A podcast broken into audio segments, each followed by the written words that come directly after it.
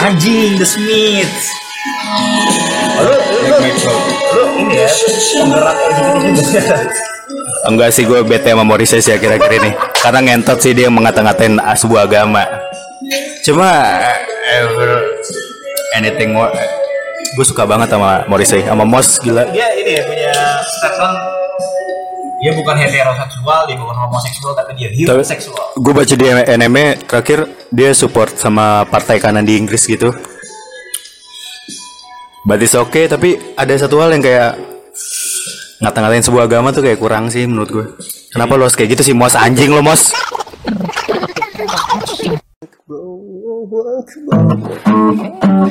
Kembali lagi bersama kami podcast gabut sama gue Fatur dan gue Bikri.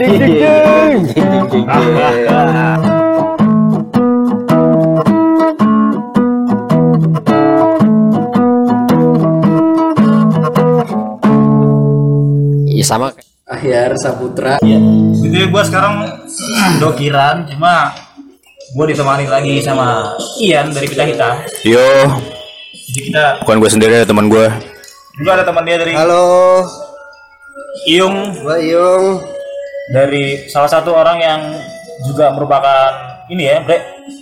Uh, kolektif Obel dari Pita Hitam Records. dan mempunyai jejak yang sangat berarti ya. Kurang lebih demikian. Kemarin tuh kan lu sempat nanya ke gua terkait ini ya, hijrah. Hijrahnya para musisi. Wow, berat banget anjing pertanyaannya. Gila lo. Nggak, tapi kita kan pernah, pernah ngomong ini tuh kan. Iya iya. Lu sendiri dari seorang yang hidup di skena. Iya kan? Iya. Bagaimana lu melihat fenomena hijrah dari teman-teman musisi yang ada hari ini? Kayak Benny, ya kan? Oh iya. Terus kalau dari yang punya acara ada Ucok Nasution yang tadinya Jack Lot pasti ada Ombet, Ombet, iya. Iya. Vokalisnya Tengkorak. Oh, Ucok yang Nasution ya. pasti ada Bang Ucok. uh, apa namanya? konser musik di sana, tapi sekarang kalau udah ke Jack Lot udah nggak ada konser musik. Oh gitu ya, gue anjing berapa lama men kita main gak ke Jacklot? Nah, kurang lebih ya Lama ya? nyolong men dulu gue, iya sama dia nih nyolong. Serius, nyolong gue. Gila dulu tau nggak? Dulu tuh Jacklot ada kaos yang dicepek jadi empat gitu, nyolong gue dua nyok sama topi gue nyolong berdua sama temen gue. Iya, masa-masa suram lah ya. anjing sebenarnya kan. Tapi gue menikmati acara itu sebenarnya. Iya. Gue beli tiket tapi ya nggak nggak cap-capan. beli tiket gue beli tiket support lah. Walaupun nyolong ya, Iya. tapi tetap support. I'm sorry. Lu balikin lagi barangnya. Masih ada nih. Anjing. Tapi ya gitu. Nah, kalau lu sendiri bagaimana lu melihatnya tuh? Melihat yang tadi lo bilang fenomena hijrah itu ya. Iya. Ada gue kenal sama seorang salah satu eh, temen baik juga ya. Kan temennya gue suka sama bandnya dia tuh eh, rumah sakit bandnya Bang Andri Lemes. Oh iya itu asik banget orangnya. Dan ketika eh, dia memutuskan untuk hijrah, meninggalkan sebuah band yang cukup fenomenal menurut gue, eh, itu sebuah pilihan sih kayak udah ini pilihannya mungkin pilihannya Bang Andri ya pilihan gitu.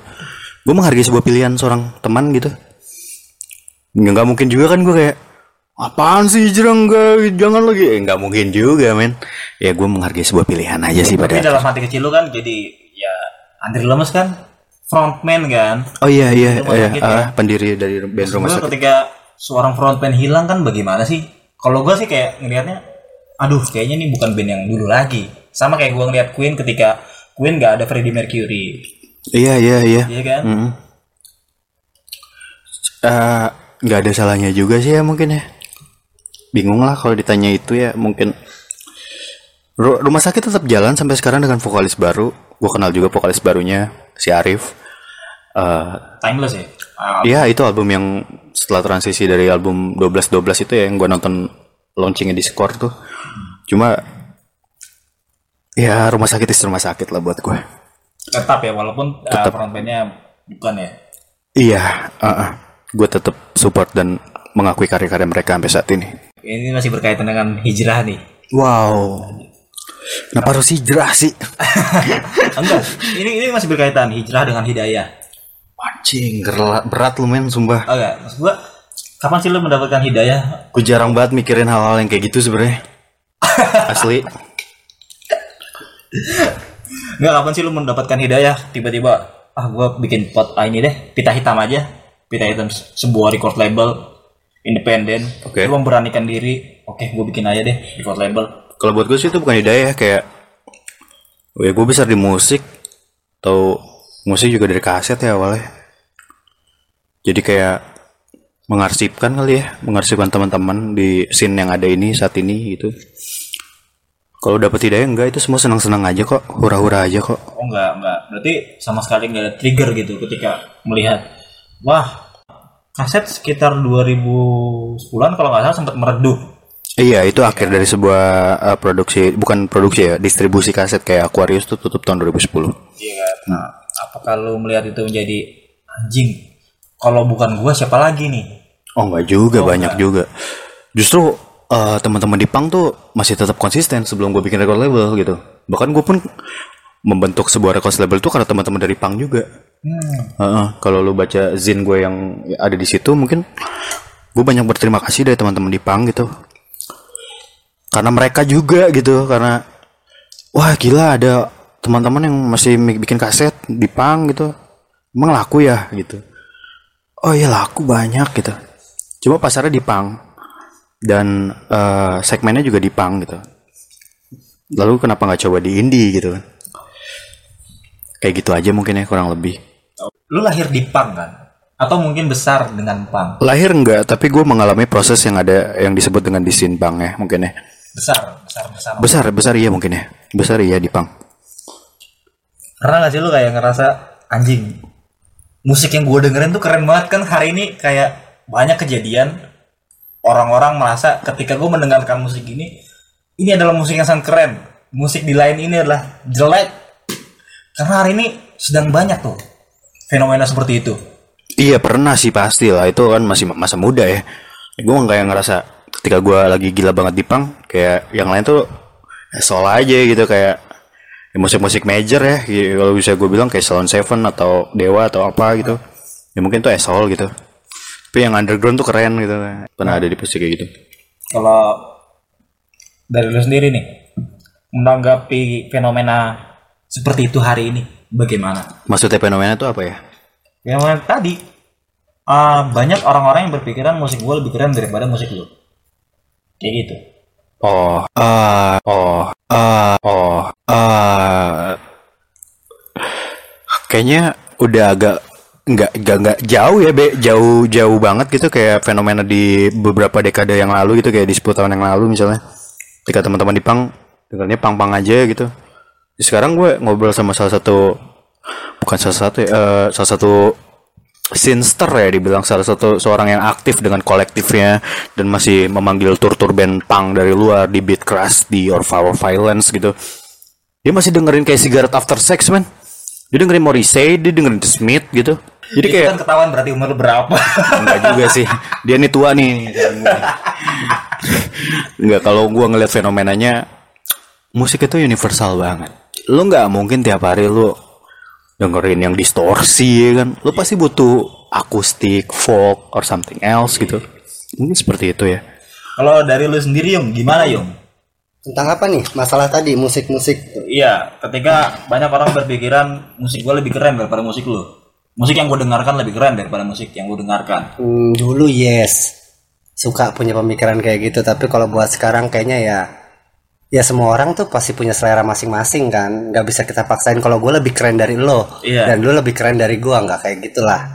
Ya ya udah masing-masing selera aja. Lu dengerin apa yang lu aja suka ya. Lu dengerin apa yang lu suka, lu nggak suka ya udah lu dengerin gitu aja sih kalau gue sih. Berarti lu tidak sepakat lah ya. Ya kurang sepakat. Kurang sepakat. Karena tema-tema musik yang beraroma perlawanan kan hari ini sedang kencang banget. Iya kan? Iya, mungkin ya. Iya, sedangkan gua ngelihatnya belum tentu juga mereka yang mendengarkan ini yang bertemakan perlawanan mereka ada di situ. Yang nangkep gue nangkep terus. Iya.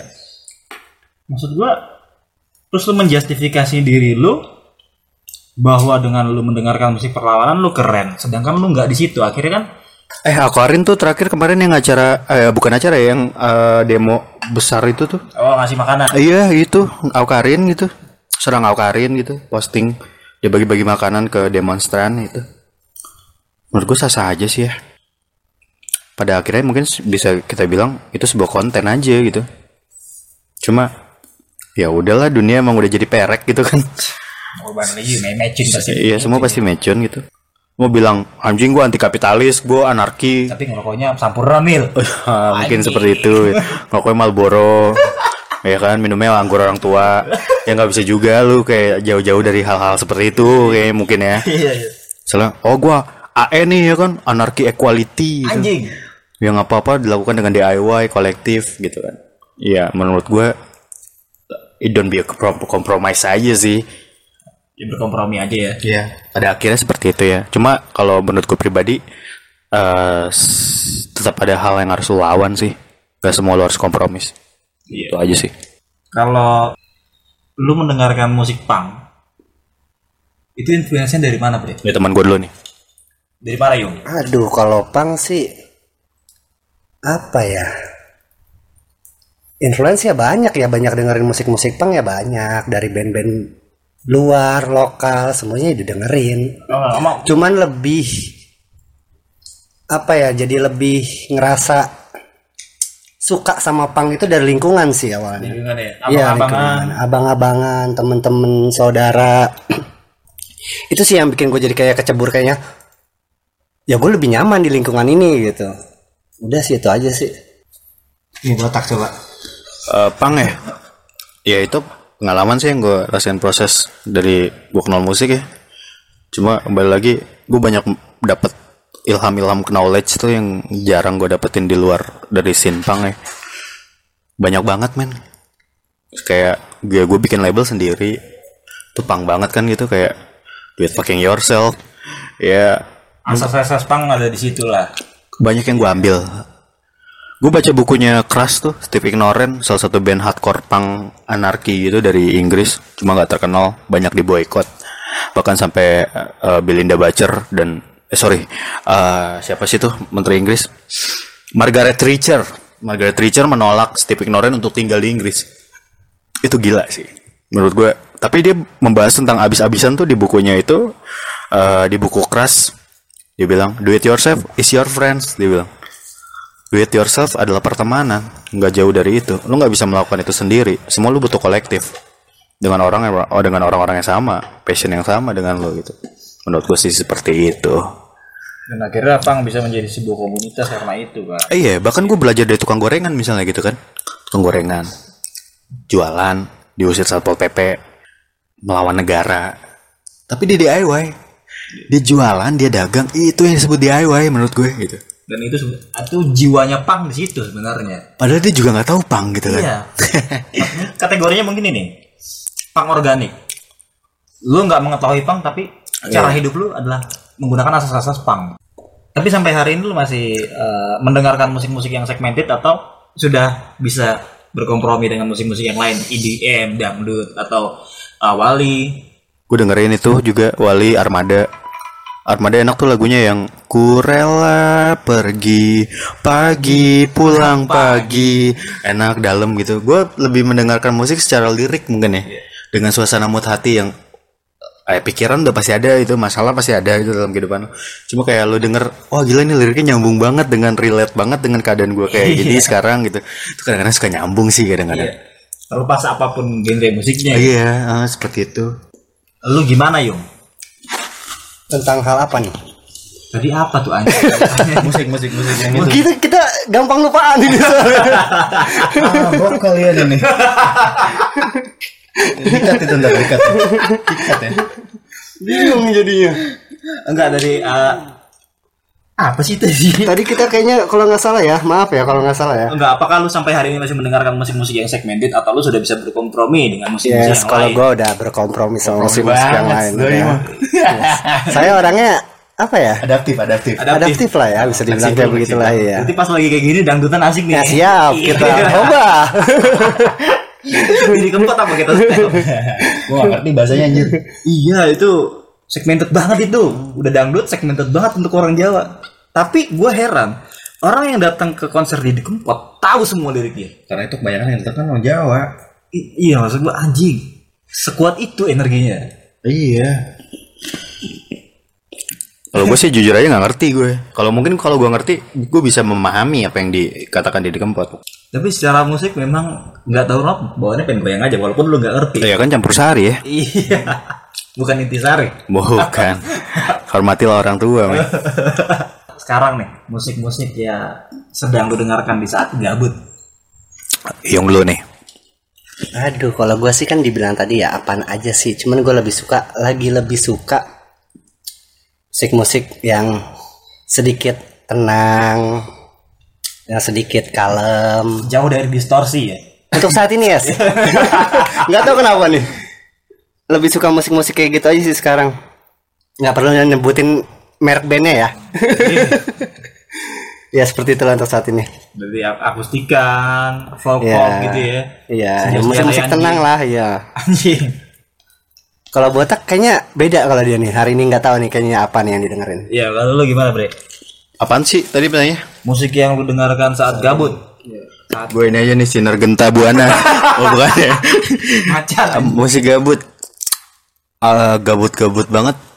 Nggak ada kayaknya gabut-gabut banget. Tapi kalau gue suka ngulang-ngulang ngulang-ngulang masa lalu gitu kayak ngulang-ngulang album-album yang gue suka gitu. Kadang-kadang suka flashback gitu. Gue nih gue kangen gitu sama misalnya Pure Saturday album pertama tuh keren banget menurut gue yang gambar perahu tuh self title. Masih vokalis yang Suar Nasution. Anjing keren gitu. Gue suka dengerin tuh pas kantor. Tapi dengerin via YouTube yang kayak full album gitu. Itu asik sih. ya karena nggak mungkin juga lo bawa Walkman ke kantor kan Iya. kalau buat tape ke kantor Padahal banyak juga teman yang nanyain teman-teman gue tahu gitu teman kantor gue "Nge- pasti ngoleksi kaset loh. Iya. Bawa kali boombox atau Walkman ke sini. Oh bingung ah capek gitu berat kayak gitu. Tapi actually eh kalau gabut-gabut banget biasanya gue lebih suka kembali ke album-album yang gue dengerin di awal-awal sih. flashback ya Ah, ah. Sweat Sweat keren tuh album Manimal tuh. Brad Anderson kemarin ke apa Soundrenalin nih. Bali anjing nggak nonton. Tapi ngeliat Daniel Dead Squad foto bareng sama dia anjing. Agak sensi dan envy sih kadang-kadang. tapi kira-kira Emersonic berharap Rancid datang gak nih Berharap banget dong. sangat ya Gue besar di Rancid. Gue besar di album sangat amat banget sih. Dari gue berdua. Gue besar di album And Out Forth tuh. Di mana Ruby Soho itu menjadi hit single yang pertama dari album itu ya. Lo tahu kan video klipnya Tim Armstrong bawa boombox, deng deng deng lagunya Peter Tosh ya kan. Tiba-tiba jeng jeng jeng jeng gitu. Ya itu bukan Ruby Soho gitu.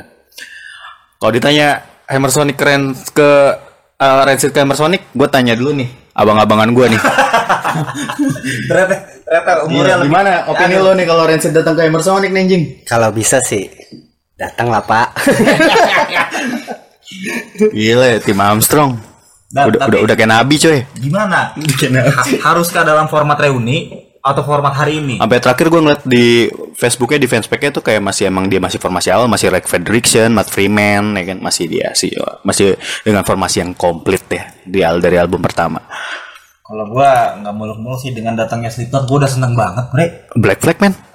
Black Flag gini ya gua kenal dengan punk cuma gua nggak terlalu mendalami punk Iya, gue ngeliat Black Flag menjadi line up-nya dari Hammersonic tuh kayak tapi kaget loh wow. sempet ini kayaknya nggak mungkin masuk sih ke Indonesia Tapi sayang aja bukan Cat Morris pokoknya.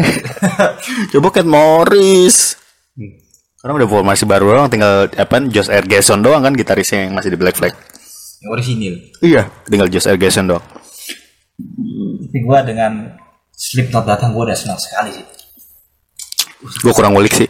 amat amat senang nah kalau di antara kalian berdua nih lu pernah nggak kayak lu ngeracunin orang?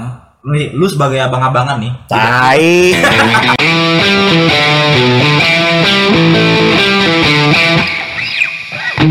Tua ya, kayaknya tua ya. Gue mah muda terus anjing. Nggak ada abang-abang ya lu di de- di daerah rumah lu sendiri atau mungkin di lingkaran. Oke. pernah nggak lu kayak mengajak orang untuk mendengarkan musik lu? Atau secara tidak langsung orang menjadi senang dengan musik yang gue dengarkan Ngedoktrin, ngedoktrin. ngedoktrin Wah kalau ngedoktrin sih enggak pak. Kita bukan salah satu orang-orang yang di negara sana itu tuh. apa negara api menyerang Negara-negara sekolah doktrin tuh bukan deh. Kita bukan kayak gitu. Paling ya ya kalau kita lagi nongkrong ada orang tetangga lah lewat gitu kita dengerin lagu paling enggak ya kita tinggal rasakan sama tetangga tetangga lewat kita denger lagu ini yang masih seumuran gitu nego dengerin lagu ini. Paling nanya lagu apaan sih? Berisik banget lagu lo gitu kan. Yang mau dengerin syukur enggak? Ya udah gitu aja sih. Berarti nggak pernah lo ya? nggak pernah gua nggak pernah kayak gitu. Nggak pernah gua. Coba kayak lu punya keponakan gini lu dengerin lagu gue yang keren nih. Enggak enggak enggak gitu gue apa ini? The Clash The Clash. Sudah stay or sudah go deng deng deng deng deng deng deng deng. Stranger Things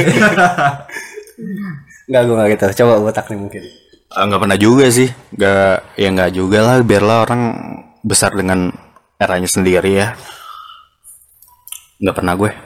Tapi pasti pasti pernah kan lu merasa bosan dengan musik yang lu dengarkan dari orang lain gitu. Misalnya kayak lu misalnya kalau gua kan kerja di mes ya. Maksudnya gua ada mes di kantor. Dan di mes itu yang mereka dengarkan kayak lagu-lagu eh, izinkan aku. Oke. itu itu itu itu itu itu terus yang selalu diputar. Gua kan kayak aduh, pusing. Pusing. Dengerinnya Lo nggak coba- lo- playlist lain lo gitu. lo nggak coba negor dia emang? Mas kok lagunya nggak ganti-ganti sih gitu. Ini mulu lagunya cuma satu. Itu doang. Bangsat lu anjing gitu kan misalnya gitu. Pernah gua itu gua akhirnya gua sabotase speaker itu anjing gila. Anjing Lu banting? gua sabotase banting harusnya. Gua sabotase dengan musik New Mooner. Lu sabotase gimana caranya biasanya kan mereka setel pagi kan? Oke. Gua bangun lebih pagi daripada mereka. Bangsat juga sih lo bukannya bangun pagi mungkin belum tidur. Iya. jadi langsung gua setel Mooner. Playlist gua lah gua setel langsung. Kayak gitu. Terus respon respon dia apa? Respon dia Wah asik juga nih ya. Terus akhirnya baru gua racunin Steve Roger, Pink Floyd, David Gilmour ya kan? Sweat berat banget. Pink Floyd lagunya Interstellar Overdrive lagi tuh yang 30 menit ya. Enggak, ini. Another Brick in the Wall. Oke. We don't need no education. Jeng jeng jeng jeng anjing. Itu asli sih Steve Roger tuh kalau bawa ini tuh Pas lagi konser ya kalau ada visual Roger, Roger Water. Eh sorry. Roger lagi anjing. Roger Water tuh anjing gitu kan. Kayak lu nggak perlu menggunakan sesuatu gitu Lu udah giting gitu. Iya kan? Nah lu gimana? Lu pernah nggak merasa ada di posisi seperti itu? Eh, belum pernah sih ya. Belum pernah alhamdulillah. Kayak Eh belum pernah juga di gitu ya. Mendingan gue cabut aja tuh kayaknya kalau emang kayak begitu kondisinya gitu. Iya paling gua ya headset obatnya. Salah satunya pakai headset udah. Paling kalau tanya kalau nongkrong pakai headset sih, paling gue jawab ya itu bukan headset, alat bantu dengar. gue budak, iya. Anjing ilmu baru tuh bangsat. budak nih Udah, itu aja. dengar. Alat bantu dengar. boleh boleh boleh boleh boleh. Anjing gua kepikiran alat bantu dengar bangsat. Lo ngapa bikin podcast sih? Ya. Pertama gabut. Awal kenapa bikin podcast ini karena gue pengangguran waktu itu. Gue sama temen gue si Fikri. Gue ajak, eh kita bikin podcast yuk. Awalnya ada di YouTube. Dan karena viewersnya juga nggak banyak banget gitu. Akhirnya udahlah pindah Spotify aja. Ketimbang lu punya YouTube tapi niatnya mau dimonetisasi. Gue nggak mau, mau nyari Nyari, cuan lah. nyari cuan dong lo anjing. Gue tidak memungkiri hal itu. Ini namanya pengangguran kan? Ya oke terus. akhirnya ya udahlah gue bikin podcast aja akhirnya berjalan berjalan berjalan sampai hari ini alhamdulillah bisa berjalan sampai hari ini Lo dapet cuan gak dari situ?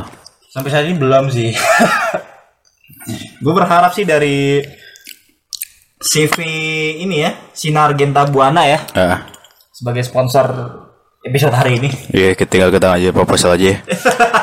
Tapi apa sih tujuan lo bikin podcast? Gua ada loh sebenarnya udah dua tahun yang lalu sebenarnya pengen bikin podcast dari Pita Hitam Records gitu kan. Cuma ya kayak gue pernah ngobrol sama Ade Palo, gue ngobrol sama Anda dari Mata Jiwa, gue ngobrol sama Mangki apa ya, Wisnu dari Mangki Millionaire gitu. cuma gak gue upload semua gitu banyak kan eh, itu kayak cuma konten gue kan kayak eh, mencoba mengenal gitu kan siapakah dia gitu. Bukan ngulik ya apa konten gue lupa gitu, anjing dulu Eh, harus ditanya kalau nggak salah eh, harus ditanya kayak gitu Kalau gue mungkin lebih kayak bisa ah, gimana ya? Episode pertama tuh namanya belum ada judul. kalau gue Iwan Fals men Iya, karena gue bingung kan. Ah, gue mau kasih judul apa nih? Dan di sana kita ngomongin kenapa alasan kita bikin pod eh enggak bu- bukan alasan jadi pod bikin podcast sih cuma kita menjelaskan bahwa gue sama temen gue ini si Fikri adalah seorang pengangguran. Oke. Dan gue yakin pengangguran hari ini cuma bukan gue doang waktu itu. Dan akhirnya gue mendapatkan respon positif dari teman-teman gue juga lingkaran-lingkaran gue juga. Dia bilang ih anjing nih podcast episode pertama langsung kena nih pengangguran ya kan? Fresh graduate. Susah nyari kerja sama-sama. Bingung ya. Gitu bre. Apa, emang lo gak dihubungin sama Lina Job Street? Anjing sering dapat dapat dapat cuma begitu kan kalau dapat email kan ada Lina Job Street. Lina,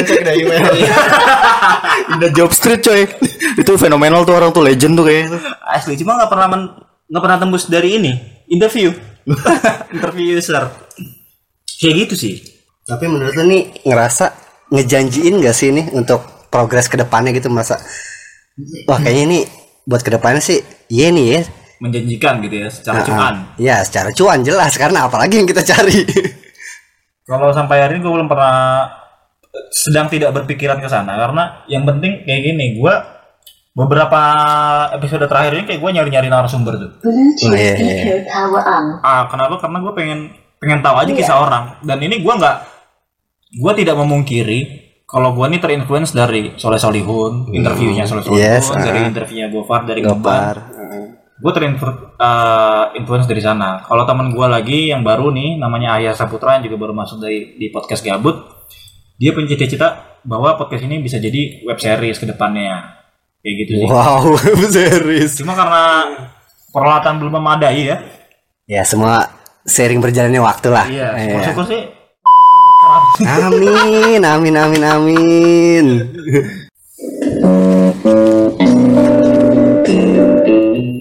terus? Terus terus, terus gimana nih? Nah lu sendiri kan nanya ke gue mulu nih dari tadi nih Pita Hitam Records bikin kaset apa segala macem. Lu sendiri masih ngoleksi kaset gak sih men? koleksi. Gua koleksi. Beberapa sih. Kaset terakhir lu beli apa?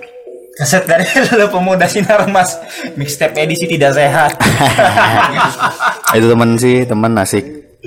Tapi memang asik sih. Gua deh. gimana gimana? Responsibility-nya gimana? Maksudnya, dari gua ya secara orang awam yang tidak memahami.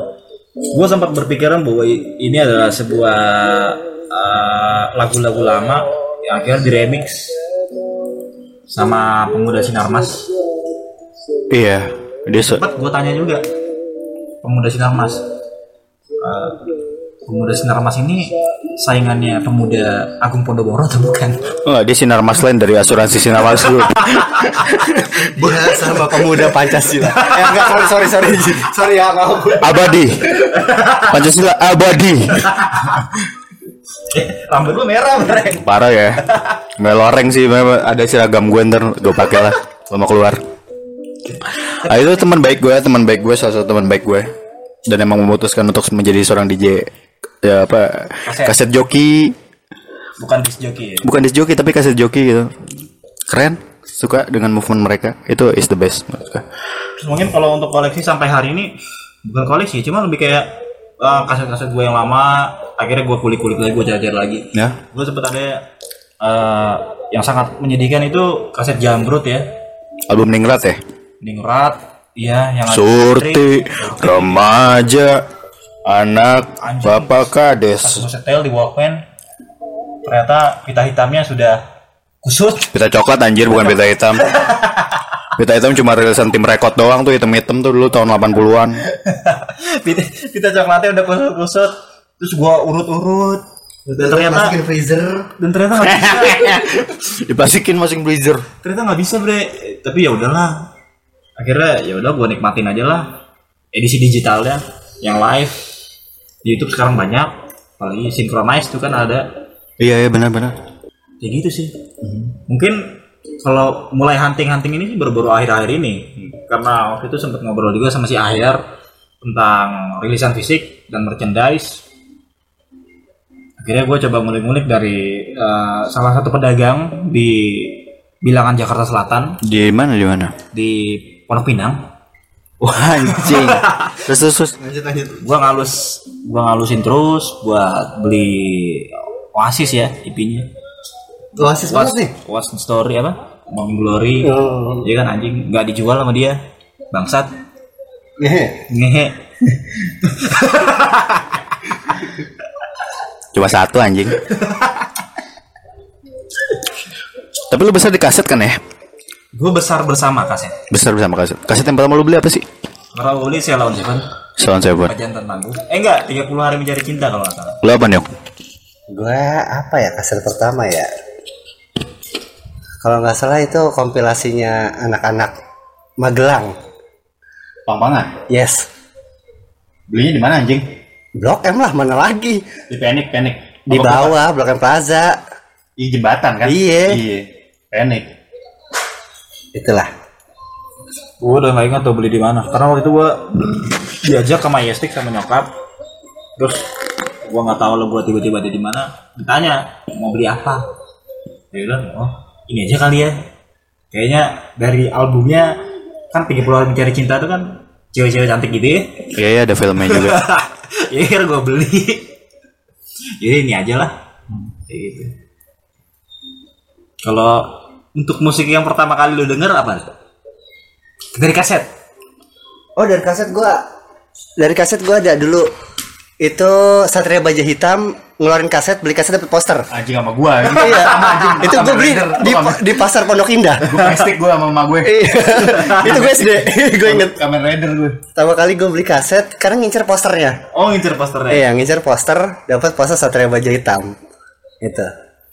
kalau yang lu dengerin musik musik musik yang lu dengerin Musik apa? dari kaset Dari kaset ya gua entah itu dari musik apa kaset bapak kaset bapak yang gue beli sendiri atau gimana nih? yang lu dengarkan apa yang Oh, kalau dari gue dengerin kaset pertama dari kakak gue. Itu Chris Dayanti sama Melly Guslow. Masih sama Anang baru pertama kali. itu ya. lagu apa lagu ya? Gue lupa lagunya. Pokoknya gue inget sekarang. Pokoknya gue lupa lirik tapi gue pernah nonton di YouTube albumnya itu ya dia lagi di Bali nyanyi nyanyi. Gelap sih gue gak tahu. apa ya gitu? Gue lupa. Gue inget. Gue pernah nonton. Kungkung di damai putih cinta. Kayaknya sih itu. Kayaknya lagunya itu. atau ini menghitung hari Enggak, tapi kalau gue inget yang gue inget Melly Guslow ya itu yang eh, apa? Cemburu ya? Eh, cemburu apa sih? Gue gue tau ya potret lah. Pokoknya iya masih potret. Melly Guslow masih potret. Bagaikan langit. Pokoknya itu covernya warna putih tapi gue lupa kayak gimana gitu betul gue lupa gue. oh belum BBB tuh ya. Bangsat bangsat bangsat Jauh itu nggak ngerilis kaset sih dia. kalau lu gimana ya Kaset ya? Kalau dengarkan kalau kaset yang pertama dibeliin sama orang tua, ya itu Kamen Rider sama kayak Yung tadi. Tapi itu beli di pasar Mestik. Karena gue suka banget sama Satria Baja Hitam pada zaman dahulu. Dan itu narasi dialog kan kasetnya. Kayak bukan musik, kayak lu dengar kasetnya tiba-tiba apa Flash Gordon datang gitu. Ya, kayak gitu. Heeh, tapi nggak dapat poster kayak dia. Gue dapat untung, beruntung. mungkin lu limited edition kali Kalau kaset dari abang-abangan juga sih, dari sepupu kakak sepupu. Pada saat itu mereka udah mendengerin Red Hot Chili Peppers, dengerin Metallica, eh, kakak sepupu gue gila banget Metallica. Album Black tuh udah pastilah, Nothing, Nothing Else Melter gitu, apa Enter the Sandman gitu ya. Cuma yang paling nangkep dan berkesan banget ya tentu generasi birunya Slang sih. Ah, album itu tuh the best dan bukan the best sih, yang pertama kali gue denger lagu itu. Jadi masih terngiang sampai hari Iya, eh, lagu Pulau Biru. Iya. atau Anyer 11 Maret Oh itu bukan album itu, itu album, di album lagu sedih kalau nggak salah. Eh sorry kalau salah, eh gue lupa lah pokoknya itu. Ya itu slang eh, generasi biru. Covernya tuh masih yang coklat tapi di sablon, anjing kira keren banget gitu. Di sablon cuy cover gitu, ah gila. Gak ada yang seserius itu kayaknya record label tuh. Iya, terus dulu slang tuh suka bikin newsletter gitu kan, koran-koran gitu anjing. Wih, tapi di sablon gila. Kuat-kuat lah, itu kerennya. artikel Iya. zin macamnya Ya kalau lagu pertama yang gue dengerin slang. Kedua Dewa. masih yang Al Raso oh, formasi Pandawa 5 album itu. Iya. Kalau lu apa men? Album yang paling berkesan lah dalam hidup lu gitu. yang berkesan Hah? Tahu ya, mungkin ini karena sering bokap buat setel ya waktu gua kecil itu di Purple tapi greatest hit sih yang kayak kompilasi Oh iya. kalau untuk lagunya Hah? yang sampai hari terngiang itu khas sama Oh itu pecah coy. Itu di cover sama Kula Shaker tuh men. sama When a Blind Man Cries karena pas dulu kayak kayaknya keren nih gitu kan What kayak, goes on itu keren tuh. kayak anjing ini orang ngomong apa ya padahal kecil kan kita nggak ngerti kan terus akhirnya gua kulik-kulik anjing sedih banget itu When Blind Man Cries gitu kan. saat orang buta nangis apalagi coba yang membuat orang buta nangis dia nggak bisa ngeliat apa-apa dia nggak bisa dia bisa mendengarkan sesuatu tapi apalagi selain perasaan Iya, batin ya. batin banget Batinnya cuy. itu yang bicara ya. Lu. Wah, gila sih pecah sih Jadi itu tuh ya. iya itu kalau untuk sekarang-sekarang ini ini ya eh nah mungkin jamrut sih ya karena nggak tahu kenapa tiba-tiba pas gua ngecek urut-urut anjing sampai urut-urut kan berarti kayak gua niat banget gitu ya Iya iya iya. Kita gua gua gua suka salah satu hal yang kayak kalau dulu kan ya kita nikmatin kaset kita baca sleeve-nya ya. Ada ada ada lirik Untuk siapa thanks to lirik itu gede. Apa ada kesan-kesan apa gitu tulisan-tulisan. Iya. itu kayak, kayak kayak sesuatu yang pengen kita cari-cari tuh kayak gua apresiasi terhadap orang-orang yang ada di belakang layar iya itu kayak respect lo sama inner circle lo gitu kan. Ada ya message-message tertentu lah ya di Iya. situ. Ada pesan-pesan dari dia apa gitu. Nah, itu tuh yang yang seru gitu. Terakhir tuh gue baca thanks to-nya dari Panas Dalam, bandnya PD Baik. Eh, dia cuma nulis thanks to Allah Subhanahu wa taala. Udah itu doang tulisnya. Itu keren banget sih menurut gue. Wah iya lu cuma berterima kasih sama Tuhan gitu. Itu keren sih menurut gue. Iya kan? One and only ya gitu. Lu nggak perlu teman-teman, lu perlu butuh Tuhan aja kayak gitu. Emang lu percaya Tuhan? Eh, se- percaya lah, percaya lah. Ya bagus sama. Berarti kalau gitu sama sama gua, gua juga. Kirain kali enggak. Lu lu percaya Tuhan nggak tur? tergantung Tuhan yang mana dulu Anjing. lu percaya Tuhan nggak men? percaya Jangan-jangan lu agnostik lu. A- ateis lu ya? enggak gua lebih ke arah Nyembah botol. iya nih nyumbang botol ini CV Sinar Genta Busana Ciputat, Ya, Buana. Ciputat 150421 gua apal kan tuh kode posnya. gua tujuh tahun loh di Ciputat eh gua nggak ngapalin Tapi eh, pertanyaan gue nih gini nih, satu aja sih sebenarnya. Musik itu apa besarnya musik dalam hidup lo? Dari secara impact, dari secara feedback, dari secara energi yang lo dapatkan dari sebuah musik. sangat sih sangat besar buat gua pribadi ya. Karena Co- ah, terus? terlepas dari apa yang sedang gua alami hari ini gitu ya ataupun yang sudah gua lewati terkadang musik tuh sangat membantu gua untuk uh, meng-up gua gitu ya. Hmm? kayak uh, dari selamanya iya kan? Gue kayak dihentakkan anjing iya gue harus berjuang terus Morfem jungkir balik iya kan itu bangsat sih gue keren sih Morfem, Jimmy Multazam eh. Ini dia ya. Ini dulu Iong ini anak modern darling cuy. anjing Eh, Ini cerita sedikit ya. oh sih Kalau dikat juga boleh, enggak juga boleh.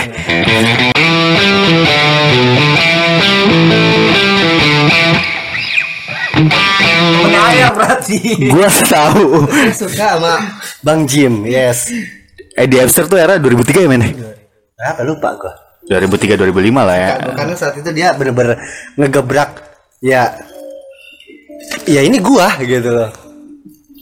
tapi gue sempat baca di artikel kalau di Upstairs itu ternyata uh, membuat musik yang mereka sebenarnya tidak suka karena Jimmy Jimmy sendiri kan terinfluence dari punk kalau nggak salah kan Oh, dia bisa dipang, dia punya band Be Quiet dulunya ya. Nah, terus Dan dia out of the box. Itu waktu itu waktu dia bener-bener out of the box yang ya emang ya dia. Hmm. Paling kan gandengan dia tandemnya ini kan Good Night Electric. Uh, menurut gue energinya pada saat itu besar banget ya. Uh, ya, gue gua gua pada saat dia nih si anjing ini dengerin upstairs, gue gila, lagi gila melodic punk cuy. Rufio yang kayak gitu, rambut gue merah pada saat itu ya kan. Terus Eh, dengerin nih ada teman-teman juga teman-teman rumah gitu. Namanya salah satu eh, gue sebutin lah namanya karena dia penting juga pada gue namanya Indra itu Bento Bento Pops gitu. Bukan Indra Kibib. Oh bukan. Toku anjing. Gue gak main sama dia juga. Tua dia orang. Abang-abangan lah. Ada satu temen gue Indra namanya Bento gitu. Gue lagi pang-pangan nih. Tiba-tiba Ya nonton pensi Musiknya apaan? Pang Planet dia bilang. Pang Planet? Dia bilang. Nontonnya di mana ya di Okta eh bukan Oktaria Senayan apa sih coy? Dulu coy. Parkit. Bukan bukan. Apa sih? Yang ada kayak Dufan-Dufan dulu tuh apa namanya? Oh, Anjing apa? Ria Ria Ria gitu apa sih? Gue lupa. Entot eh, Taman Ria. Taman Ria bener. Satu-satu Bento teman rumah gua. Kita kan gua sama dia nih teman rumah kan teman kecil gitu.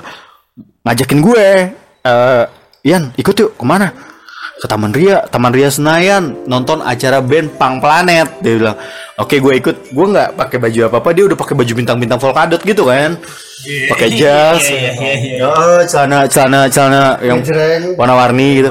Eh, itu Indra tuh yang inget banget. Wah musiknya asik tuh ya dan lagu yang anthem banget buat gue nancep dari sama di upstairs tuh. Matraman. Iya, gua sampai punya kasetnya kan itu Matraman itu Sirkus Record. Belinya di Hibon. Dulu ada distro di mana sih men? Di situ di apa Dharma Wangsa. Pokoknya, pokoknya diskon mulu deh. Ada itu distro diskon. Iya. Pokoknya daerah Dharma Wangsa sebelah kiri tuh ada distro namanya Hibon. Dijual distribusi kaset itu ada di situ sama Evil Cry ya kalau nggak salah ya. Evil Cry ya. Bulungannya di di Barito ya. Iya di Barito tuh Evil Cry. Gue beli di situ. Tapi gue belinya di Hibon yang di Dharma Wangsa itu gitu. Akhirnya gue beli gitu kan. Karena emang waktu itu kita cuma media kaset ya. Sama MySpace dulu. My, My- MySpace. MySpace juga nggak sepenuhnya lu dapetin album full gitu kan. Yang kayak gitu sih. Atau nggak ini? For share, for share. For share belum ada ya. Oh belum belum ada waktu itu. Itu MySpace kan setelah era Friendster ya kalau nggak salah ya. Teman-teman yang mendengarkan tahu kan berapa umur mereka sebenarnya. Eh, ngentot lu. Enggak lah, nggak apa-apa lucu lah itu mah. Heeh. Eh lanjut lanjut lanjut. ya itulah pada saat itu gue kayak ngeliat dia si Yung nih kayak "Wah, anjing enak. Mereka nonton konser gitu. Oh, oh, seru gitu. Wah the best ya. Ada scene sebuah scene yang mendobrak sebuah underground menjadi seperti ini gitu. Keren banget. Sampai pada akhirnya ribut ya? Ya ribut ya? Sambitan. rusuh. Ya itu selesai tuh di situ tuh. Tapi gue berterima kasih dengan scene itu sih sebenarnya. Ya gue sih sukanya karena apa ya? Bro? Dia out of the box. Ber Bang Jim ya out of the box lah sama teman-teman tuh. Elta, KL, Alfi, Benny ternyata Mas Ben, ngebrak lah out of the box waktu itu. Gimana? banyak pada saat itu tuh Iya. Ini semua nih orang bandnya banyak. Makanya duitnya banyak. Bohong lu bang kalau pada nggak kaya. iya asli pada zaman Ini ya, Bounty, Bounty Hunter dah. Bounty Hunter. Kalau di Star Wars tuh dia karakternya Boba Fett. Anjing. Ya itulah kurang lebih pada saat itu seru banget tuh. Tidak bisa dipungkiri memang zaman itu zaman yang menyenangkan ya. Menyenangkan untuk berhura-hura gitu kan. Seru gitu. Eh pernah nggak sih lu merasa kayak anjing lah ini pita hitam? Gua di sini sini doang, berjalan di sini doang. Pernah di dua tahun terakhir gue mau menutup Pita Hitam Records. 2017. Yes. Kenapa tuh? Salah satu alasan asmara sih kayak. Ada ada satu orang penting. Gue gue boleh bongkar nggak nih? Jangan, lah. Agak enggak ada satu orang lah. Gue gue lumayan ya kita sebagai seorang pria atau kita punya hubungan asmara gitu kan dekat dengan seorang gitu. Sebenarnya sih nggak deket sih. Nggak nggak nggak nggak deket sih sebenarnya. Udah deket banget lah. Ya cuma ini ini kategori FWB nggak? Enggak. Oh, enggak. Kategorinya udah lain. Tingkatnya udah beda. Iya. Jangan bocor anjing. ya pada saat itu gue merasa kayak gue energi gue udah feel banget gitu kan. Sampai kira ya, nggak semua abadi gitu kan, nggak semua abadi gitu. Hutang abadi mungkin ya. Hutang abadi gitu. Bagi hutang kepada negara ya kita bayar pajak terus. Oh iya hutang abadi tapi yang ini nggak abadi gitu kayak ya iya ya, har- harus diselesaikan ya iya udah oke ya, itu dikata aja anjing gue jadi curhat Lo kan tadi gua ngulik lo katanya. Gantian ya sekarang ya. Kita balik dia ya. Iya gantian. Ah, lu Yung sebagai orang terdekat dari Ian.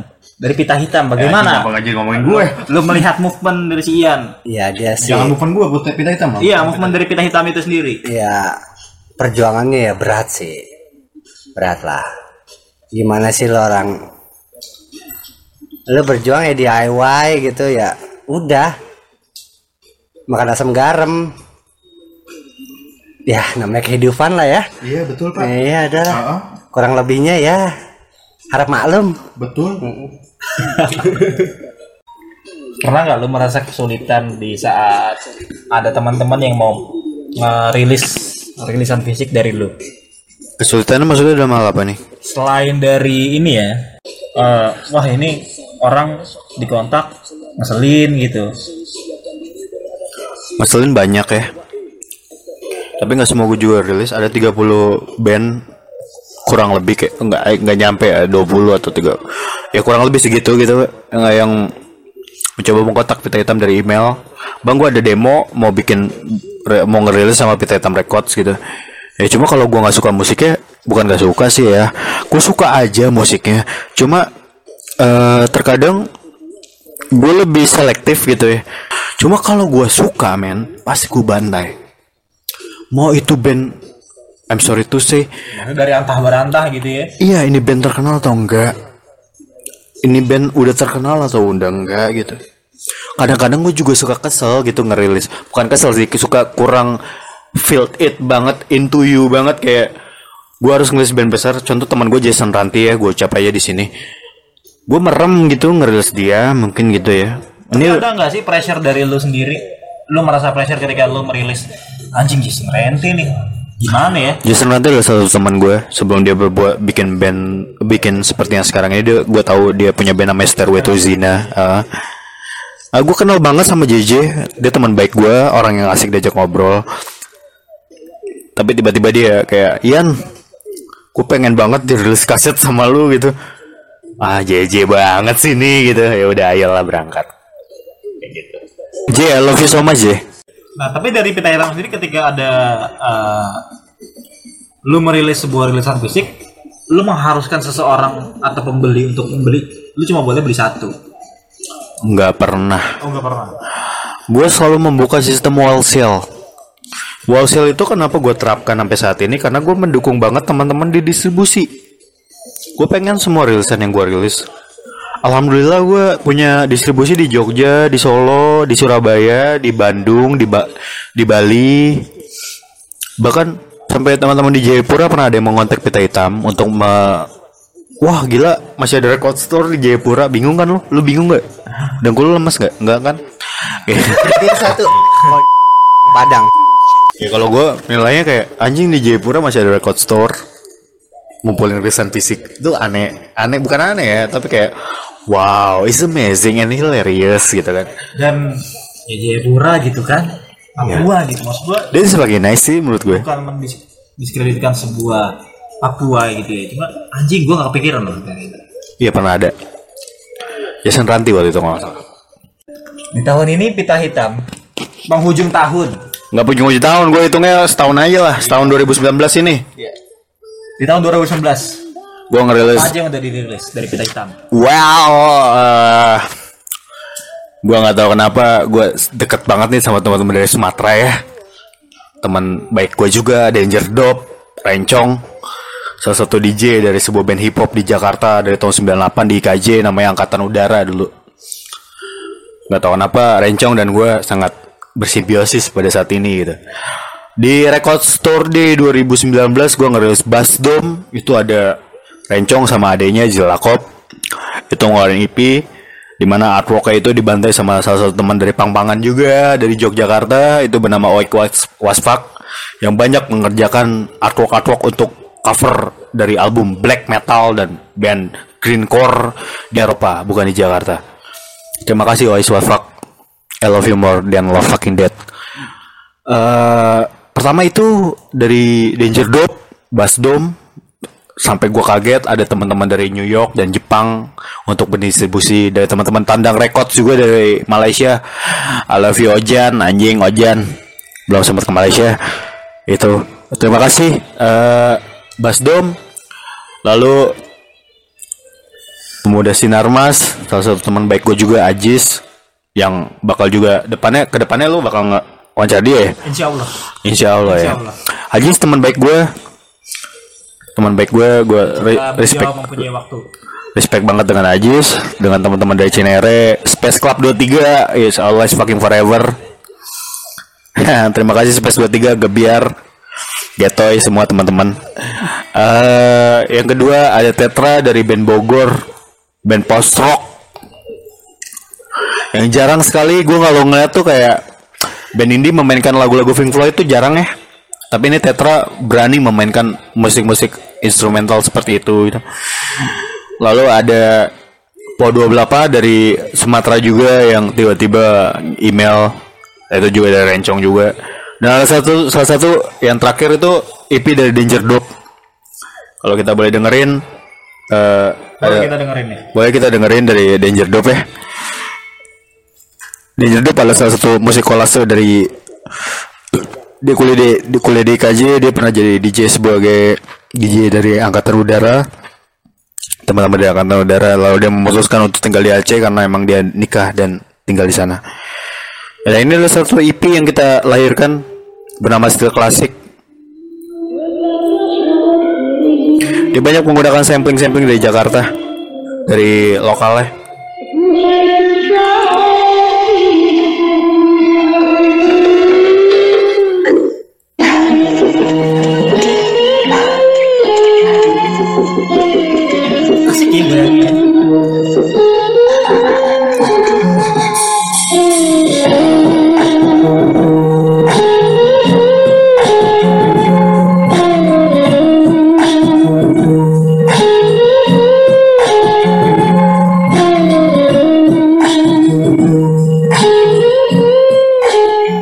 itu dari Danger Dog Eh, Danger Dog gue suka banget dengan dia karena dia masih menggunakan sampling-sampling dari film.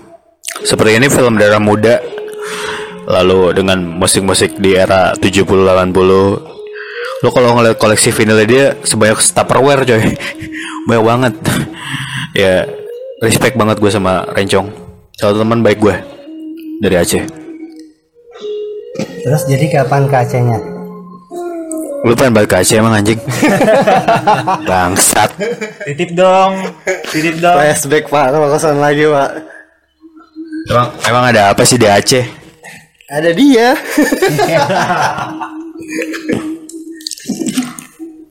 And next Nah, ke depannya kira-kira yang sudah dipastikan akan rilis dari pita hitam.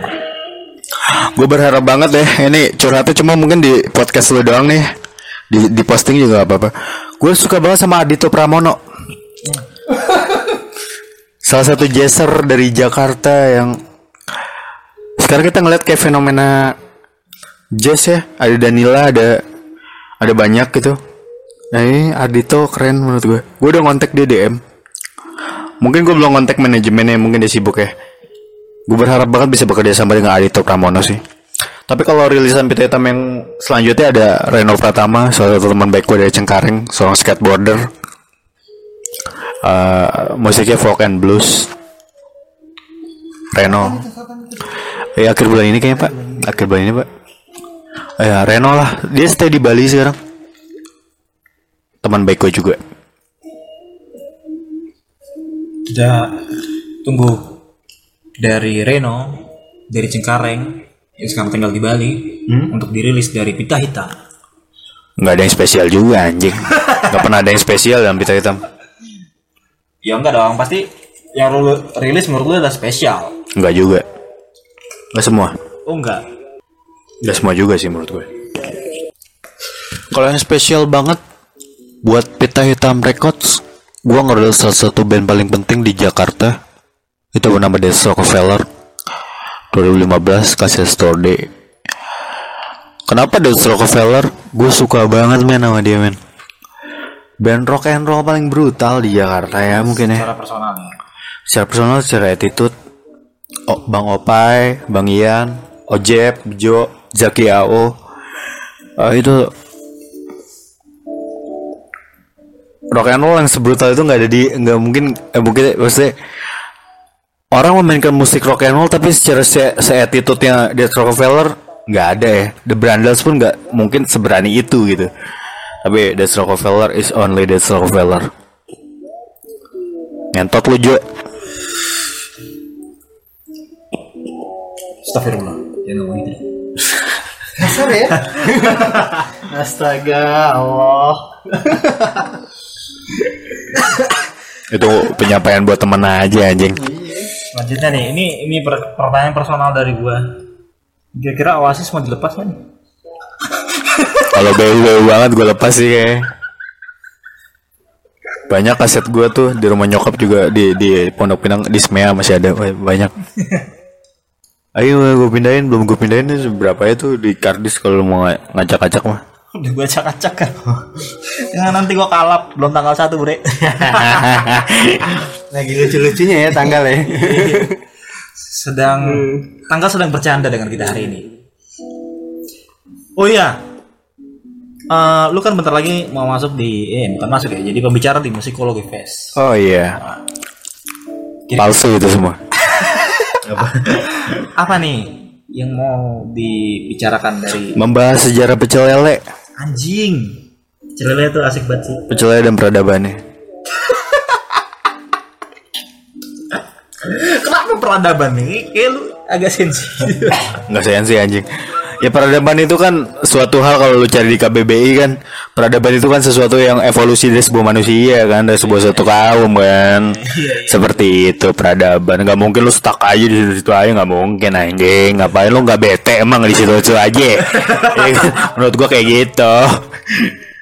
Atau menurut Yung gimana nih peradaban gimana nih? Iya begitulah. gitu katanya. Ya, kurang lebih lah. Kurang lebih kalau menurut gua peradaban ya harus ada evolusi dari sebuah manusia dan suatu kolektif atau kaum gitu Orang purba aja gerak ya. Iya dia bikin pisau apa segala macam dari batu.